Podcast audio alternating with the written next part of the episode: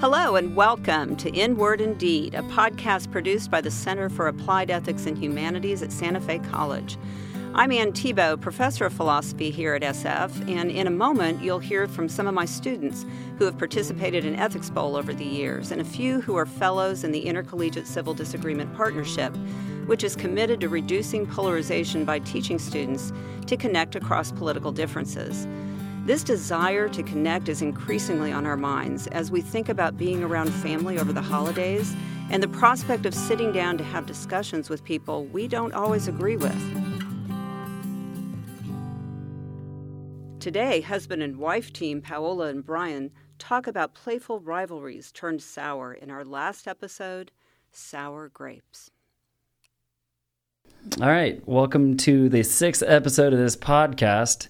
Uh, my name is Brian Sullivan, and I'm joined by my lovely wife, Paola Sullivan. And if you want to go ahead and introduce yourself. Thank you. So, I am a non traditional older student. I spent a year at Santa Fe College uh, doing my AA program in the Family, Youth, and Community Sciences. Transferred to the University of Florida, where I'm currently in my third year. I had joined Ethics Bowl, and where we won the Mid Atlantic last year and the two year bowl. Went to nationals, which actually ranked us in fourth in the nation. Uh, I'm also a senior fellow at the Intercollegiate Civil Disagreement Partnership at the J. Safra Center for Ethics at Harvard University. And I currently own a marketing business called the Third Eye Collective. But I'm looking forward to writing a series of children's books on spirituality and awareness. I tell you what, our child is looking forward to reading those books. uh, as I said before, Brian Sullivan. I attend uh, Santa Fe College in my second year here with uh, hopes to transfer into University of Florida. And then uh, after that, after I get my undergrad, go into uh, law school. Uh, fun fact about me is that I have been to over 40, con- 40 countries in this beautiful world of ours and with hopes of going to all 50 states and to have been to 50 countries by the time I'm 50. So that's a little goal of mine. Hefty goal. Yeah. We've got a ways to go. Yeah, I got a little bit. you more than me. Yeah. so today, uh, today's podcast, we're going to be talking about uh, sour grapes and win-win when that doesn't win. When it doesn't work. Yeah, when it doesn't work or win, you know. uh, so, Paola, why don't you go ahead and break down for us what sour grapes is because maybe some people have heard the saying but they don't really understand it yeah absolutely so sour grapes is really this expression that we use when someone puts something down in a negative way or makes it out to be unimportant solely because it's unattainable to us uh, there's actually a fable that it comes from aesop's fables he was a greek storyteller the Fox and the Grapes. There was this fox that sees a juicy bunch of grapes hanging from a vine and yearns to have them. After several failed attempts to reach the grapes, the fox realizes he'll never get them and walks away. But in an attempt to save his reputation and cure his smarting ego, the fox says the grapes were sour anyway, so he never really wanted them. So, what's the moral of the story here, Brian? oh man, letting the ego get in the way. The fox let his ego get in the way, and he he didn't have confidence in himself, and that's rule number one. And the uh, rules of life for Brian Sullivan: always be confident. And that's not being confident always in your successes, but being confident in your failures. And he should have been able to admit to his other fox friends, or you know, the other rabbits, whoever else he comes across, and be like, "Hey, I wasn't able to get these grapes. Maybe you guys can. I'm not sure how they taste, but you know, and that's how he should go about his business instead of letting the ego get in the way and just bashing it because you can't attain it or can't reach it. Yeah, I think it's very natural for us to dislike, despise, belittle, or scorn something that is not within our reach. Maybe like a family member who doesn't understand our point of view. Um, right? So let's talk about point of views and maybe what happens at the Thanksgiving, like awkward conversations at the Thanksgiving dinner table. Yeah, so I mean, we got the holidays coming up, and uh, with Thanksgiving and Christmas right around the corner, you're going to be probably coming across those hard conversations that you're going to have with family family members. Um, but you know what else is going to be there is sports. So with sports, you know, you have your sports teams, and people are pretty uh, fanatical. I mean, that's you know, short form of that is fans of their sport teams. So, yeah. You know, Paola, I think you're a fan of a team that of the uh, what are they called again? America's team. Ah, the proper yeah. term, the legal terminology is America's team, the Dallas Cowboys. Yeah. We are going to be watching them that Thursday for Thanksgiving because, of course, I don't think your team's even relevant enough to be on a Thanksgiving Day game. Yeah, I mean that's because they choose not to. You know, but by the way, everyone, listeners, my team is the Tampa Bay Buccaneers. You know, reigning Super Bowl champions right now. So I don't think the Cowboys have that in over two decades. Well, I don't think I I didn't even think that the that the Buccaneers existed until Tom Brady put them on the map. So I really, I mean, he really carried that team. Remember when Tony Romo cried because he couldn't hold a field goal?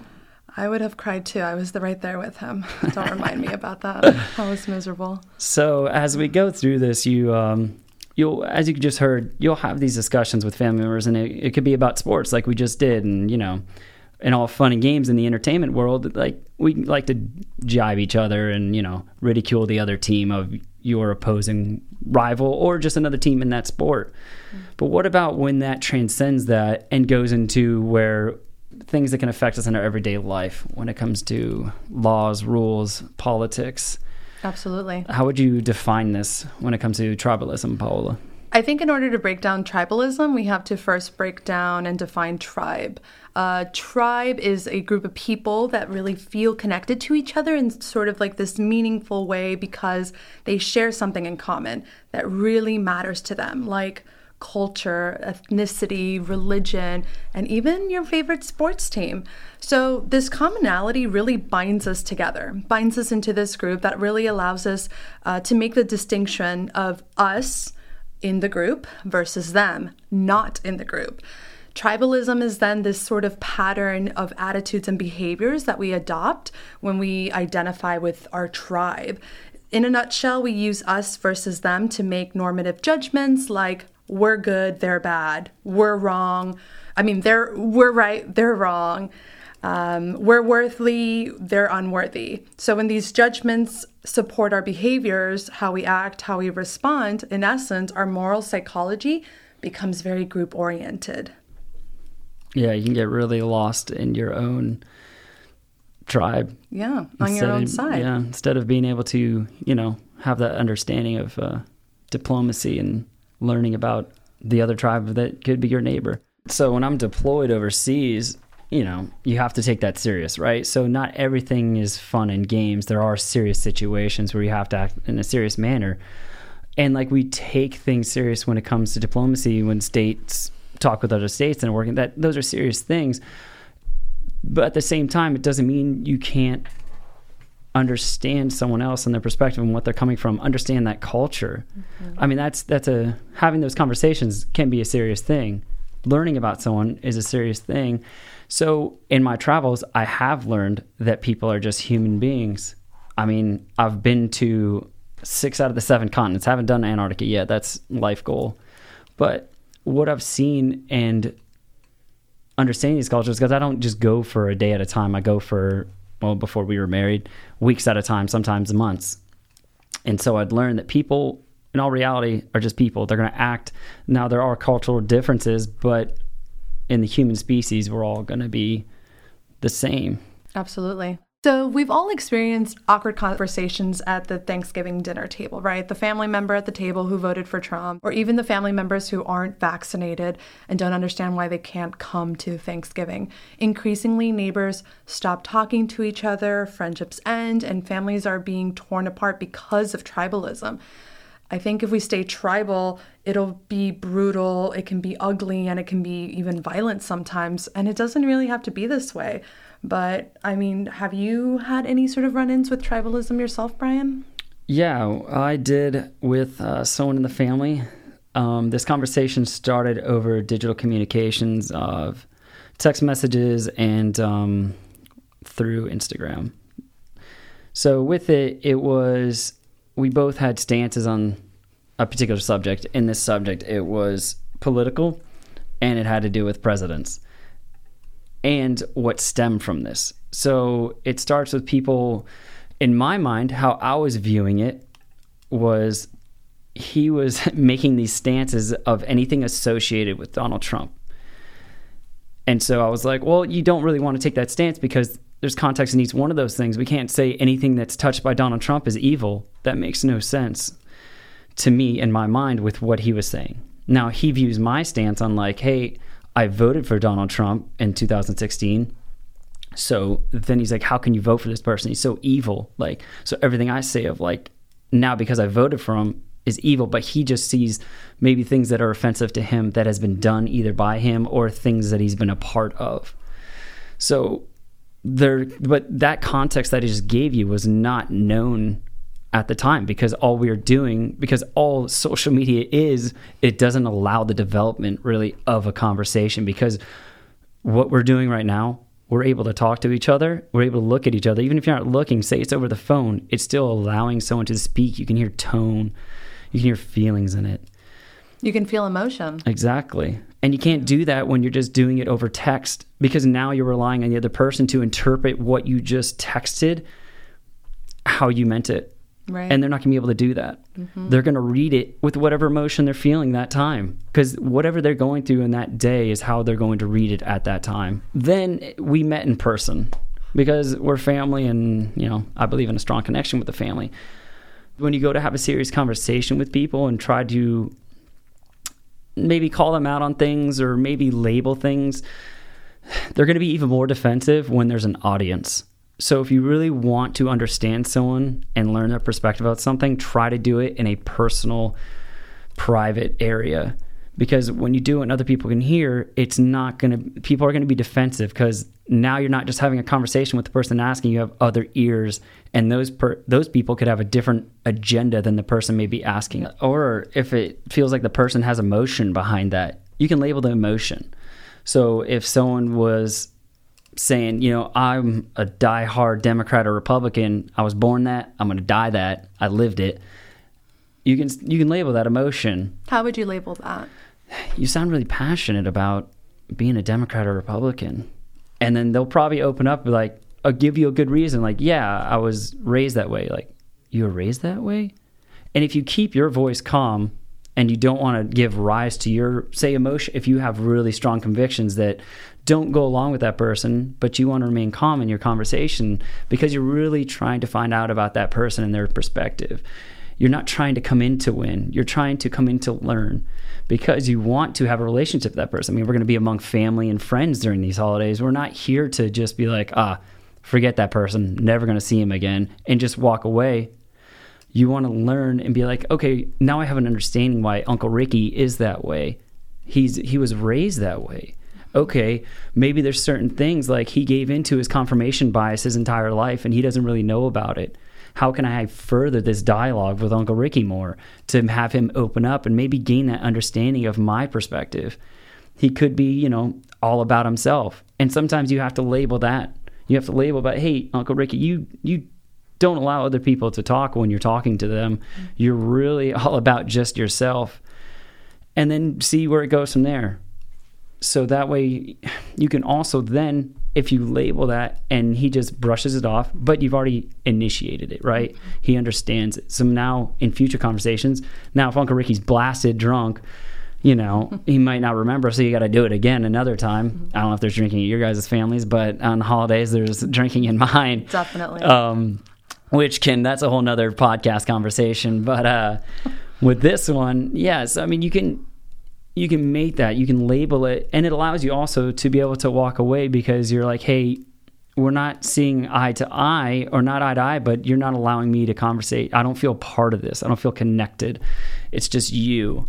And those people i mean sometimes people are self we're all human beings. We're all going to be selfish at a time. You might have had a rough day. It's also finding context of why someone is that way not just how they are but how they are in that moment Yeah. You. Undisturbed is definitely, I think, to interject here, it's really important that sometimes you actually set the boundaries with other family members and letting them know, hey, we're going to have a private conversation and would really appreciate that we are undisturbed without, you know, no distractions. Please don't come in. Please just let us have, you know, this time.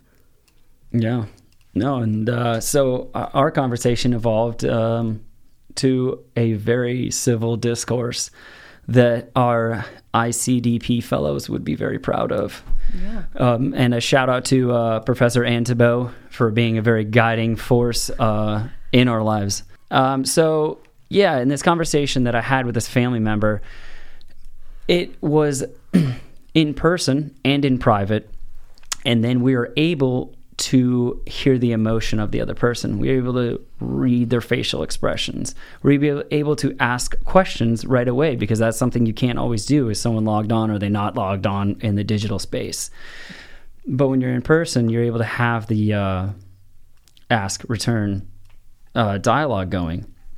So it allowed us to then ask questions to further, you know, exemplify what their stance was on something or the context of like why are you that way or why do you have those beliefs or why did you vote this way? Because just being coming from the and i really want to applaud the other person that was in the discussion with me because they did. They they wanted to understand why i voted for trump in 2016 and i explained it to him and i wanted to understand why he had feelings so with such conviction against trump and maybe what i perceived as everything that he touched and with that understanding, we had a better appreciation of each other because then I understood that he wasn't just, it was just more of him joking about certain things. But to me, some of the jokes went personal.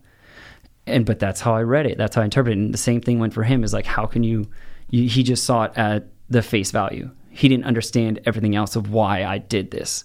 Right. So it really, it really developed into something good, and our relationship actually became stronger from that. Yeah, and I and I can definitely um, second that because it was very interesting. We we allowed you guys to have your space, your private space, to have a conversation since we knew it was happening, and it was really beautiful. I mean, everyone's always holding their breath, of course. It's a very tense situation when both parties return to the dinner table, but when you know they're smiling and laughing it's always a huge sigh of relief. But what happens when when you don't get that smile or that laughter? I mean like anything i think you have diplomacy of coming at this again and again. The conversation isn't just a one time thing we're all going to be around our family and our close friends and we might disagree. That's okay. People should have their opinions. I mean that's what we learn here at santa fe college and what we learn in ethics bowl is we should all be able to have our beliefs and our opinions about things and we want to be challenged with those. So when we get challenged it allows us to either look up and verify what it is we're saying because we want to be factual in what we talk about but it also allows the other person to hear that and maybe have them research or show us research and like okay wow i didn't know this. It opens your eyes and it opens your perspective on things and it allows you to grow and flourish more. Yeah i really think that the another moral of the story for the story of the fox and the grapes is that even though he easily walked away bitterly i think it takes as you had mentioned before it takes more strength and courage to walk away with your dignity and your and your pride and to know when when you haven't really crossed all the T's and dotted all the I's in a situation. Yeah, I think that's something that needs to be spoken about more in our society is being able to have the pride to admit when you're wrong, the pride to admit when you have failed, because it's okay to do that. We grow from it. Um, so it doesn't really get talked about that much. And um, it'll be interesting to see how we evolve as a society uh, with these social media companies and hopefully some changes coming down the road. But I think another topic we need to talk about is that you're not always in the conversation. Sometimes you are listening to the conversation being had by two different family members, and you have to facilitate it because you don't want it to get out of control and you want them to be able to have that civil discourse with each other. So, Absolutely. what would you do, Paola? Like, say family member A and family member B, you start to see a conversation, things get heated. What would you, how would you interject into that? Absolutely. So I think one of the biggest things that we've learned in ICDP is that the purpose of a discussion is to really learn from each other and to come to a better understanding about what we all believe and that we hope to really talk about topics that are really difficult to have so that you can build trust and essentially relationships deepen, deepening those relationships um, and sometimes that does involve you being the outsider. And that is actually a wonderful opportunity for you to step in. Instead of being the fly on the wall, it's really crucial because you can also be part of this sort of growth and evolution with these two individuals or multiple individuals. And it is the role of fac- being the facilitator. And that word can be a little intimidating because I don't think I've really ever liked that word before ICDP. When you really understand the role of a facilitator, it's for you, you kind of get into this, it, it does require you to maybe raise your voice a little bit, raise your hand, and, and get everyone's attention to say that you'd like to facilitate this conversation, that you see that it's going a little bit south and that you, you'd love to to be a part of it in a more you know democratic role or a, a, more sustainable role. And you describe it by saying you know my role here is to really create a space so that we can have discussion that achieves you know these purposes and we're going to set up some ground rules and ground rules can really be anything and they're going to change depending on family members and dynamics and only you know what ground rules are going to be best to set forth in terms of okay this is what the space looks like this is we're going to only allow X, XYZ amount of time per person. We're going to not name call. We're not going to, you know, raise our voices. And so when everyone can really agree to having to the ground rules and initiating the conversation, it's really necessary that the facilitator just kindly remind people of this because when everyone agrees to something, to sort of ground rules, believe it or not, it's like we're back in at recess and, and really we're paying attention to to those ground rules. Yeah, it sounds like you're a referee. Yeah, no, that that sounds amazing that you would be able to do that for your family members or your friends because I mean not everyone has that sensible person that can, you know, keep the conversation civil and to keep it flowing, not to make it stagnant or to have people dig their heels in to to allow maybe they don't know the style of what we're talking about and you can now be like, "Oh, it sounds you have strong feeling and conviction about this or it sounds like you're really trying to find a certain word here a belief on something right? So it sounds like you're using the mirroring and the labeling as a facilitator as well. So we kind of just showed you there how we can absolutely use those tools not only for having the conversations yourself but for also facilitating the role of of the referee I know sometimes we might yell at the referee, but at the end of the day, you know the referee is right. They've made a call that is is supposed to be fair to all parties involved, and I really think that I, I like that analogy that you threw out there. So, Brian, little fun fact. Santa Fe actually sends the most students to the University of Florida. We live in Gainesville, Florida, and it's really hard not to get engulfed in this football town. We've only been living here for about a year and a half, but at least we can agree on one thing that it's our favorite team and that they're pretty awesome. So, I have a question for you, Brian. What if our unborn child, who will be born soon in the springtime, decides to become an FSU fan? As long as they be the best at whatever they are, it doesn't it doesn't bother me, and I'm sure it doesn't bother you. So if they wanted to go to Florida State, they should if that's where they want to go. Just be the best you can be. Yeah, absolutely. I think one of the best stories and one of the stories that I, I want to write when our child is born is is the story of the snowstorm. So you every day is a snowstorm and every day you have to be prepared and ready for the snowstorm. So you go out into the snowstorm and you have your gloves, you have your hat, you have your jacket, you have your snow boots, you have your snow your snow pants, and you are ready for this blizzard that is just outside your house every day.